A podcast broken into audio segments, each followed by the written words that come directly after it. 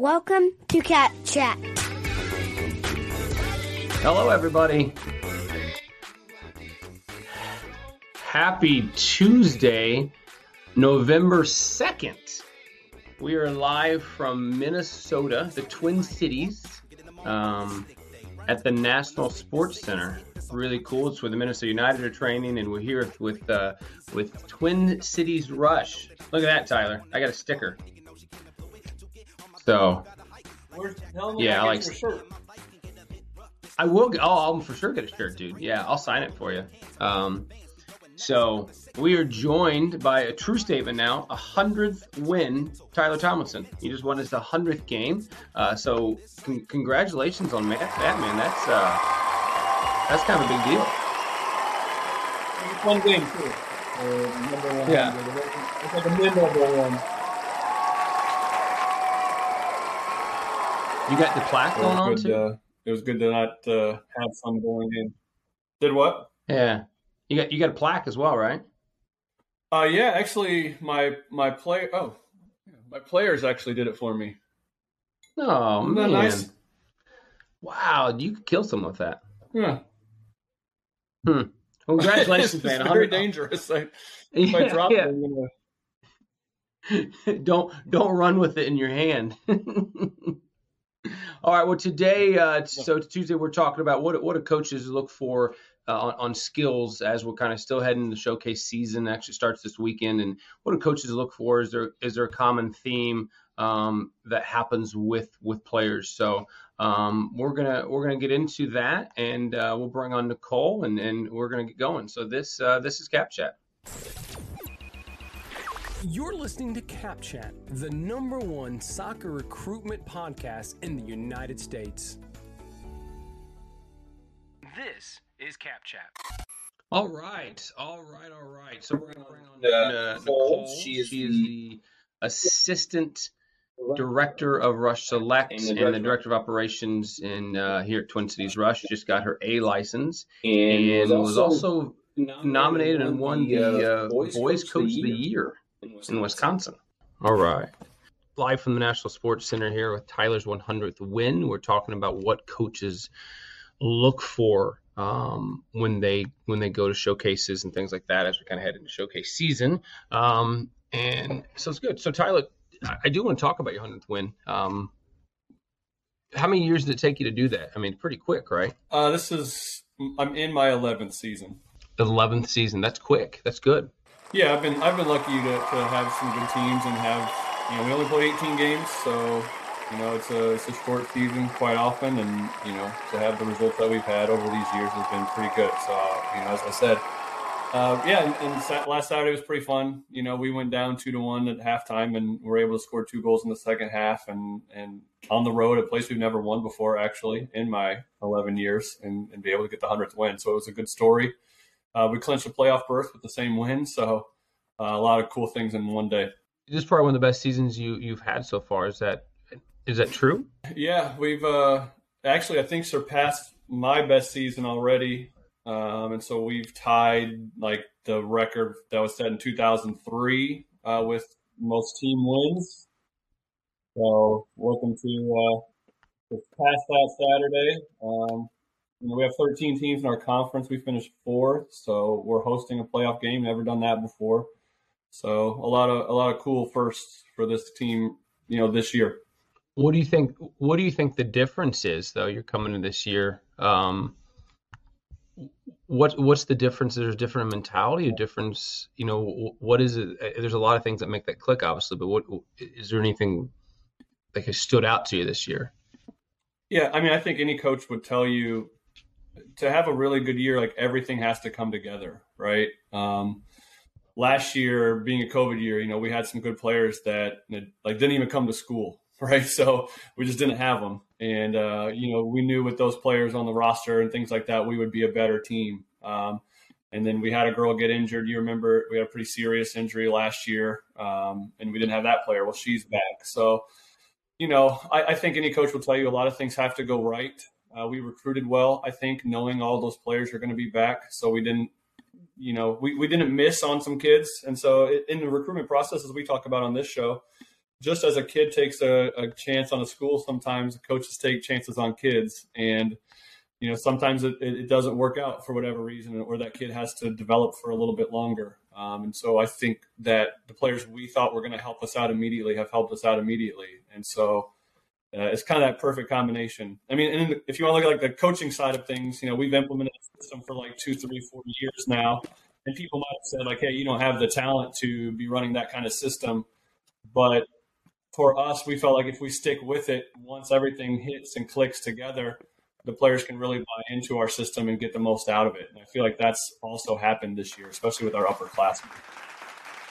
Yeah, and and hey Nicole, question for you. So Nicole played D1 and coached, and she's also the assistant director of, of, of Rush Select. And then then we'll we'll dive into Tyler's trends. But Nicole, what do you as you build a team and, and you know it, and what are some components that go into building a team and getting the team to, to buy in from from your side? Sorry, you caught me off guard with the music there. Yeah, I think it's important, obviously, that the coaches in Rush Select have good leadership because it is a really short event. Um, we do virtual meetings with our teams before things kick off. That gives the players and the coaches a chance to get to know each other before they get on site for the event but also having good leadership within the teams and a couple of players that are going to step up and help guide and bring everybody together quickly. Uh, we do a lot of team building virtually, and then that first day with practice um, before the event kicks off in Rush Select. So, you know, I think finding players that know their their purpose and they're driven to reach certain goals, um, having like-minded players together, that always helps as well. Tyler, how how important is, is is it in the collegiate game of of the team being bought in and the team, you know, that that team aspect? How I mean, how important is it? How much time do you spend on that? Um, well, you know, tactically, I think we spend a lot of time just making sure that everyone understands their roles and that roles are very defined positionally uh, and what we expect of the players. Um, emotionally, you have to give that time to. Uh, college is lucky um, that they have that longer preseason without the kids having to be in class and they can focus on soccer and, and each other for a while. Um, and I, I, I, do feel that that's an important aspect to any team's success is to is to I, I, hate to use the word like minimize drama, but you know maximize togetherness is, is a better way I think I would put it. Um, and this have every I, I but you know every year is different because you have different different new kids as a college coach, you have different kids leading as seniors, right? So every year is different. So you, you just have to kind of hope that you're putting in the time and effort for those middle groups as a coach. That'd be one of my pieces of advice. Is if you can if you can create some leadership groups within the rising sophomore, rising junior areas, then you can build their, your own leaders to when they're taking over. You have that um, consistency with with uh, a good togetherness for the group. But it, t- it takes time though honestly you know it does take time um, and it doesn't happen overnight so you have to be, have the patience um, both on the field and off the field to understand that things have to to work their way out and sometimes the coach's job is just to manage all of that and, and not insert themselves yeah yeah very good um, so i know we kind of took a left turn there so we uh, we're going to keep moving say hi to ruthie here for uh, for for the most important segment. It's time for Tyler's Trends. Yes, I, did, I didn't get a cool intro like uh, Nicole's Gangsta's Paradise, but I'll take Ruthie any day with her great uh, British accent there. So today's trend for me, Josh, today's trend for me is to this. This is my advice. You don't have to follow the trend. Okay, so I've had a couple recruits. Um, they're they're younger kids, sophomores, juniors, right? And I think they're in kind of the the freak out mode because maybe one or two of their friends has committed to a college, right? And they're like, "Oh my God, do we have to commit? We have to commit right now because my friend just committed to a college." And you know, I, you know, hope, for me, I was like that. No, that does not mean that you have to commit right now. This, this isn't one of those things because, you know, all of your friends buy a pair of shoes that you also have to get that pair of shoes. This is a bigger deal. Uh, this is where you might want to think about if those shoes are the right fit and the right style and you're comfortable in those shoes before you just buy the shoes.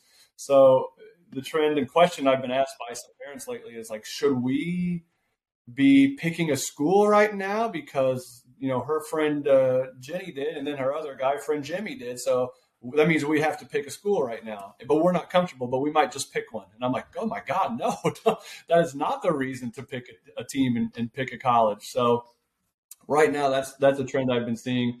Um, and I and I've always said like everybody gets from A to B on their own time and their own path. Don't base your path off other people's paths. That's the worst thing you can do when it comes to picking a, a college. And so that pressure is kind of setting in, or that trend that oh, it's starting to happen around me. So that means it has to happen for me. You, you have to be able to rise above that and, and and be clear enough with your own path on this one, Josh. I do like that one though. Tyler Trends is going against the trend. That's right. so what? So so as so I mean you're right. The question does happen come up come up a bunch and and w- when should I be committing things like that? And I know like you said there's there's not a it's not that's not the easiest answer to to be able to to give them. Um, what about the coaches that will go to a player and say, "I I need an answer by Friday"? Like, you, is that is that a tactic you use, or what's the logic behind that? Well, first of all, it's a believable tactic. Um, there are schools with very few scholarships available for certain classes, depending on the numbers that they already have at their school. So they may only have five good scholarship amounts for kids, just five, and they're recruiting 15 quality players. So that that pressure might actually be realistic pressure, and I understand that. Um, so uh, it, in another sense, it is a tactic, you know, for some coaches just to get an answer so they can either you know get this player on their team immediately or move on with their life. Um, you know, so I, I, would I would never say that that's a right or wrong tactic. I will tell you that it, it can be very honest and very true, and the intentions behind it could be uh, real. Um, but there are also different scholarship models out there, and so asking the coach if if they have a pot of money or a percentage mm-hmm. of money is a really good question. I'm not sure that was on our list of like 500 questions, uh, but that's that's a really good question because a percentage of money doesn't run out, and a lot of schools have moved to that. I know a lot of schools, um, you know, Division two, uh, that have moved to that scholarship model. Um, so that means you could give more time because it's just a balancing out the money kind of act. But the schools that are in a pot of money, yeah, it would run out. Um, so yeah, uh, my tactic is I feel like if a coach really wants you, they'll wait for you. You know, if you're that important to them, you know, then then they'll say, "Hey, take your time for another couple weeks or a month or whatever you need. Just keep me in the loop." But that's if they really want you, they'll do that for you. If, they're if they're willing to move on from you after a week, then they don't really want you, or they have someone that's just as good as you, and you need to go somewhere else where you're more wanted. That's just my personal opinion. And, and, and, I'm not going against what the other coaches are saying, but that's just my approach to that one. Uh, I'm a I'm a balls in your court kind of person. If you visited I've seen you play enough times and you have a GPA to get into school. I'm ready to offer you a scholarship when you are, but you have to make sure that you're ready, uh, and then we can have that talk. So, what's the repercussions if you accept the scholarship and then you think you rushed it and you try to get out of it? I mean, is... yeah, it depends on the level, right? Um, or depends on if there's a coach change. Depends on how early you commit to that school. You know, um, for the NCAA, I mean, you you tell me you were that you were in that level. Is that a binding contract? Well, once you sign the NIL, the National uh, Letter of Intent, it, it, it is. Um, but you can verbally yeah, commit. But a know, verbal um, is not. Correct, but I also wonder. I mean, I think it looks doesn't look the best if, if you if you just randomly verbally commit and then you back out of it because you know even though it's not legally binding, but I think it does look you know we've had players that will verbally commit and then they're still talking to coaches and we said like listen like you just committed here. Yeah. are, are, are yeah. if you're not ready that's okay but you can't keep talking to the coaches. Um you know that, that, that has been my thought a couple, weeks, a couple weeks ago. I had a kid uh, we contacted and she said well i've committed to play for this school um, but yeah i'll come visit your school and I was like, no, do, I was like, do not yeah. visit my school. I, I, know the coaches at that school, and I'm not cool with that. So we can talk, you know, later if, if, if all that ends, but definitely not right now. Yeah. I think that becomes an ethical thing. As much as we want to think everyone's doing the right thing, there are coaches who would who would take advantage of that. I think, unfortunately. Yeah. Absolutely. So, well, good trend. Good trend not to have a trend. Um, so that's uh, so let's talk to Nicole here, and we're talking about what do coaches as we come to showcases. Is there a common theme that, that players need to have that, that stand out? Um, you know, using both feet or head balls or fitness or leadership or things like that. You know, what do we specifically, um, you know, what what helps them stand out? You know, as you look in, Nicole helps with with players across the country and the select, and the Tyler helps recruiting. But what are some what are some skills that you think every player has to have um, to to play collegiate? Yeah, sure. I mean, for me, it's always technical. You have to have a base technical level. Um, obviously, the higher you go up in divisions, the more technically proficient you should be. But that's always what I'm looking for first. How's your first touch? Um, can you receive with both feet? Can you pass with both feet? How good are you off the dribble? Are you comfortable in tight spaces? That's first and foremost what I'm always looking for in players. Um, each coach is going to be different. Some coaches really look like to look for speed or physical ability. Um, other coaches might look for vocal players, leadership. Um, some coaches are going to look for, you know, things that they currently don't have on their current roster. Maybe they don't have people who are comfortable um, in the air. So being a big presence in the air is something that could make you stand out um, whatever it is, you know, be aware of what your thing is, what your strength is. And I would just say, you know, do your best to make it stronger and communicate it to coaches so that when they come to watch you play that they're they're looking for that. So you mentioned the baseline of, of technical ability is, is so when you're looking at rush select players, especially older players, is it safe to say that every like you have to be proficient with left and right foot? Yeah, I think so. Um, now, I, of course, every player is going to still have a weak foot, but you got to be able to do the basics with both feet, definitely. Tyler, what's your what's your is is that ring true for you? I mean, I know that seems very very basic, but when you're talking about a baseline of technical ability, is is that a yeah. good baseline and good starting point? Like you have to you have to be proficient on on both feet.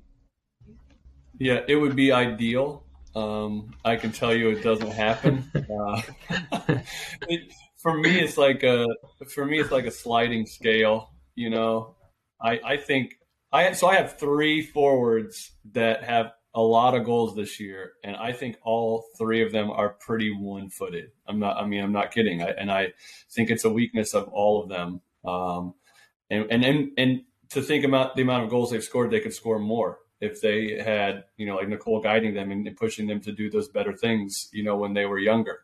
Um, and then in the same sense, I have some players that were okay with both or really good with one, okay with the other, and they've improved even at this level. So it's not something that you just give up on because you sign a letter of intent or something. So, but uh, as I said, it's a sliding scale. If they're so good technically and they're so fast and they have a, a one good foot, it's going to put them above a lot of other players still. You know what I mean? Is that so what attracted you? So you those three forwards. That, that's what attracted you to him is the, is is the speed and and then you kind of made up for okay, they don't have that touch, but they got the speed. Yeah, they're all three very fast they're I, I know I said they're one footed, and that's just like hitting the ball. Like they can make a move with both feet. You know what I mean? Um, and, and, so they're they're technically capable to, to keep the ball. Right? Those things are like like she said. The the base of just having that initial technical ability is a great start. You know, and that helps them a lot. Um, and, but they can still there's still so much more room to grow, and, and, and they haven't focused on that. No one said like, hey, like you could hit that ball with your left foot or your right foot. They'd rather get to the stronger foot. And so that such a simple thing elevates your game so much because it makes you more dangerous in so many different situations. Do you and I see, and maybe it's more because I see more of the women's game, um, and I I find that if you're incredibly fast, it's hard to also have a great technical ability as well. Like if you, I don't know, I don't want to say that's a blanket statement. I don't know, Nicole, you, do you see that as well? Like players are just blazing fast like it's the, it's almost like the brain moves too fast. Um, if I had to guess, I would guess that they probably get away with a lot of things at the youth level for being that fast, that they're not forced to have a high technical ability. Um, and that's where maybe as they get older and they get into the higher levels, um, that's going to hurt them. So I would say, you know, when I coach Division three, I, again, not to blanket statement anybody, but um, I think that's fair. It's common.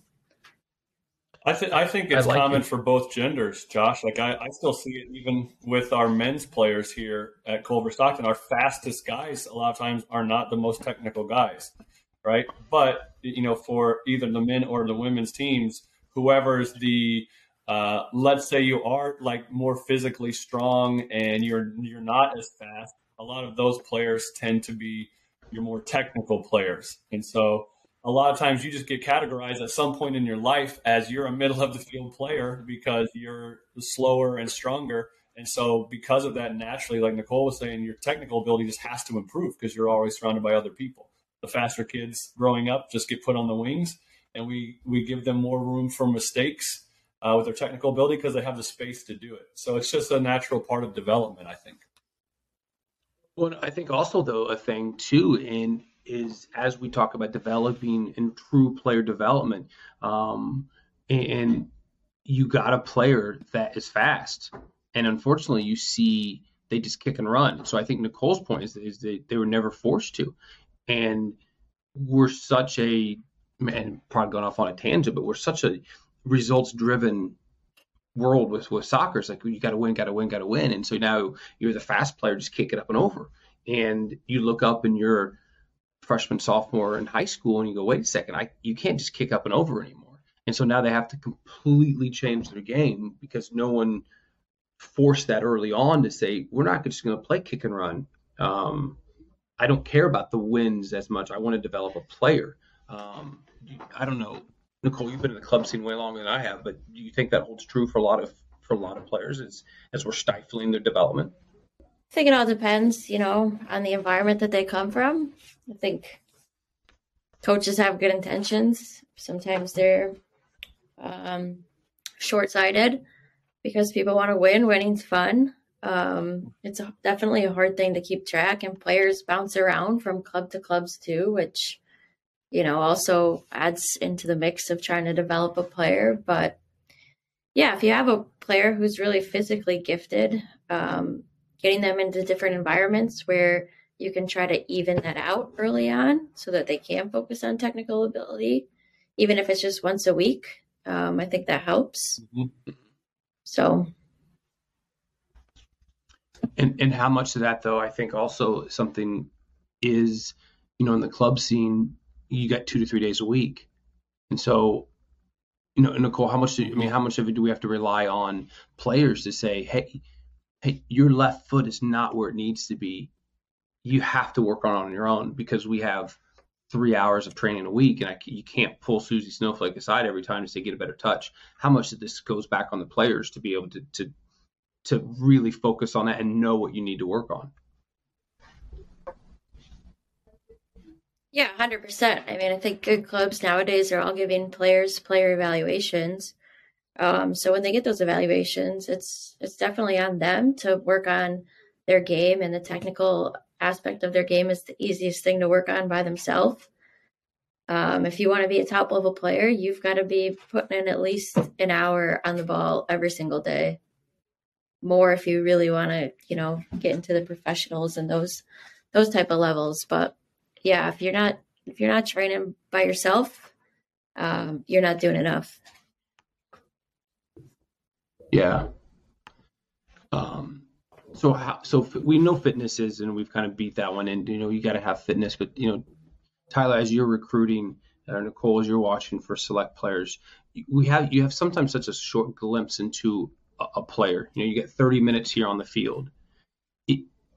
Is there a way that you guys look and go, that kid's fit? Because you get 20 minutes to watch this kid. Can you see fitness in that short amount of time? I, I think you can, um, and you can in little things, right? How is uh, how is defensive recovery? I think that's a really big, important one that you can measure and it maybe not even be fitness and maybe just work ethic, right? Uh, which you could tie into fitness. I don't know. Maybe it's the same thing, right? But the, so much of the game is is spent in transition, and how does that player do in those moments, right? Is it if it's a wing back and the ball's coming across the field to their side, are they bounding into the open space to try to help get the ball, or are they just staying back and walking with the forward, right? Little things like that. If I'm a forward and I lose the ball, um, am I the one that's working harder than anybody else to get it back? There's plenty of moments transitionally in a game to see what's the work ethic and is that tied to fitness? What's the fitness, right? So I, I personally I think that's those things are are um, seeable for a coach and and measurable for sure. What do you think, Nicole? Yeah, I would agree, especially on the transition moments. Um, that's something I enjoy working on in training because I do think, you know, games are won and lost and individual players are developed much more in those moments because those are the difference maker moments. Um, yeah, if you want to be a lazy nine and never get back, uh, that's fine. That's on you. But, you know, the college coach is going to notice that in the first five minutes he or she is there for sure. What's a trait, Tyler, that, and, and Nicole, as you know, you're doing select – you see a player and it just immediately stands out for you. You know, probably more Tyler, obviously recruiting, you know, the, the, the, women, you know, Nicole, you see both boys and girls. Is there something that as you're walking by a field or you're seeing a game and, and a player does this and you go, wow, like I, I, I now got to stop and watch this. Um, is there anything like that you guys have seen? Yeah, I mean, if it's to do that for me, yeah, it it would be a unique ability to create a yard of space in a tight situation, right? Like they have a way or a move or the ability to get out of a space, right, and then create more space uh, with the ball. That you know, that's that's one of the I think the toughest components, you know, in in the recruitment process that you're looking at. Sometimes people get themselves in a tough situation, but they're able to get out of it that player might be able to handle some special things. Um, if I'm going to sit there for a while and I'm watching a kid, something that would really impress me is is just to watch their knowledge of space, right? How to how to find open space, shoulder check, get into a spot, receive the ball, and then go somewhere else, or to realize that the space isn't there anymore and leave that space and go somewhere else. So it may be a bit of a higher level um, tactically. So those are my two things probably that would that I really would look at to say like, oh, okay, this kid's got a little different knowledge of the game or technical ability to the game. Nicole. Well, and that's all off the ball, you know, because what they say, you, you only have the ball at your foot for an average of what was it, three minutes in a 90 minute game. So, what do you do in the other 87 minutes? And you know, like you said, moving off the ball, what are you doing? Are you or are you staring up at the sky, going, "Oh, there's a bird"? Um, you know, so I think that's a great that's a great point. Nicole, is there anything that you see that you go, wow, that kid that kid has to be a select player. That kid has to be. Yeah, I mean, I think moving off the ball is definitely a good one, especially in the college game. Um, but for me, I like players that aren't afraid to take risks. Um, and obviously, there's always the risk versus reward piece of it, right? But um, from any position, players are going to take risks, whether it's um, a center forward, a nine, taking you know maybe two defenders on because they really want to score, or maybe it's an outside back getting up all the way into the corner into the final third. Um, it can be seen from any position. It can be seen from the goalkeeper position, right? But players that take risks, um, they really want to win. They play with their heart on their sleeve. Those are the players that make me just kind of stop and want to keep watching the rest of that game. Yeah, for for me, it's it's it's two things. It's the sound of of of striking a ball well, like that sound when it connects. I think I, I you know I'll always stop and go, oh, who hit that? Like you just you hear that sound of a well hit ball, and I just stop and go, that that I mean that that was a good hit. And the second one is when when you see players winning a ball out of the air. Um, and I'll be walking by and someone just wins this prolific head ball or something, and I stop and go, okay, I'm not going to pay attention here because they just because that's a hard thing to do when they just you know like kind of Cole said they wear their heart on their sleeve they go all in and they win that ball in the air and I go okay I'm going to watch this kid for a second. And that may be the only thing they can do. Um, but for me those are the two things that will make me stop. And, and as I'm going to a game that I'm going to be scheduled to watch, I'll stop and go, okay, let me watch this player for a second. no, you have your things. You got to have your things. Nicole and I have our things. Everybody, every coach has that thing that makes them spin around and, and take a look, you know. And so, yeah, um, yeah, I, I, think your things are important and, and, and unique. Yeah, and unique, unique for stupid.